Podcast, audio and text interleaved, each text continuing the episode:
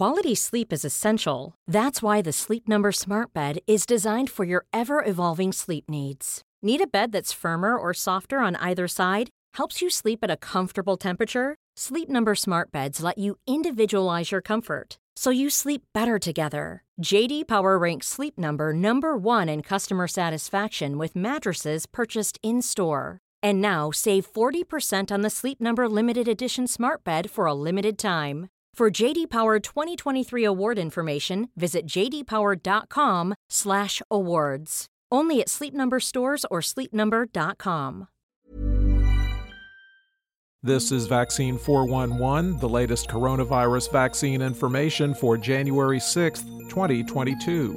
So, what's really going on at hospitals? We hear Omicron is mild, yet hospitalizations are so high, systems are breaking. Mostly, the pain is from staff shortages, a combination of self imposed shortages due to vaccine mandates and staff homesick with Omicron.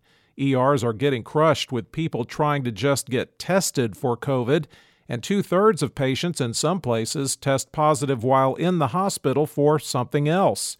Hospitals are saying COVID patients aren't as sick as in previous surges, ICUs aren't as full, and ventilators aren't needed as much.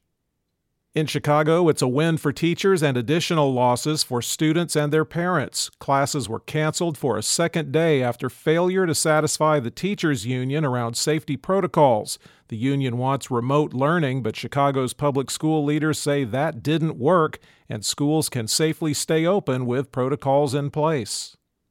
It certainly won't help boost booster getting, but U.S. health officials said they are not changing the definition of fully vaccinated to include boosters. They're just urging Americans to stay up to date on their protection by getting booster shots. That means federal vaccination mandates for travel or employment will not require a booster. The number of Omicron breakthrough infections no longer supports the notion this is a pandemic of the unvaccinated, but France's president went on the attack anyway. Using French vulgarity, Emmanuel Macron said his strategy is to keep pressuring the unvaccinated.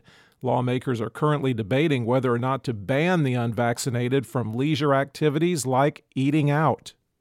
And the Grammy goes to We'll have to wait till later to find out. The 64th annual Industry Self Celebration event is postponed due to Omicron. It was going to be January 31st. Now there's no telling when it will happen. Also, the famed Sundance Film Festival is moving all its in person events in Utah online. In the United States, cases were up 254%, deaths are down 3%, and hospitalizations are up 51% over 14 days. The seven day average of new cases has been trending up since December 14th. The five states that had the most daily deaths per 100,000 are Wyoming, Ohio, Michigan, Pennsylvania, and New Hampshire there are 15,951,678 active cases in the United States. The five areas with the greatest increase in hospitalizations per capita Puerto Rico 613%, Louisiana 336%, the U.S. Virgin Islands 314%, Florida 264%, and Washington, D.C. 258%. The top 10 areas with the highest number of recent cases per capita, according to the New York Times Pitkin, Colorado, Miami Dade, Florida, Essex, New Jersey, Summit, Colorado, New York City, New York, Nassau, New York, Vega Baja, Puerto Rico, Putnam, New York, Teton, Wyoming, and Passaic, New Jersey. There have been at least 832,115 deaths in the U.S. recorded as COVID related. The top three vaccinating states by percentage of population that's been fully vaccinated Vermont at 77.5%, Rhode Island at 76.8%, and Maine at 76.5%.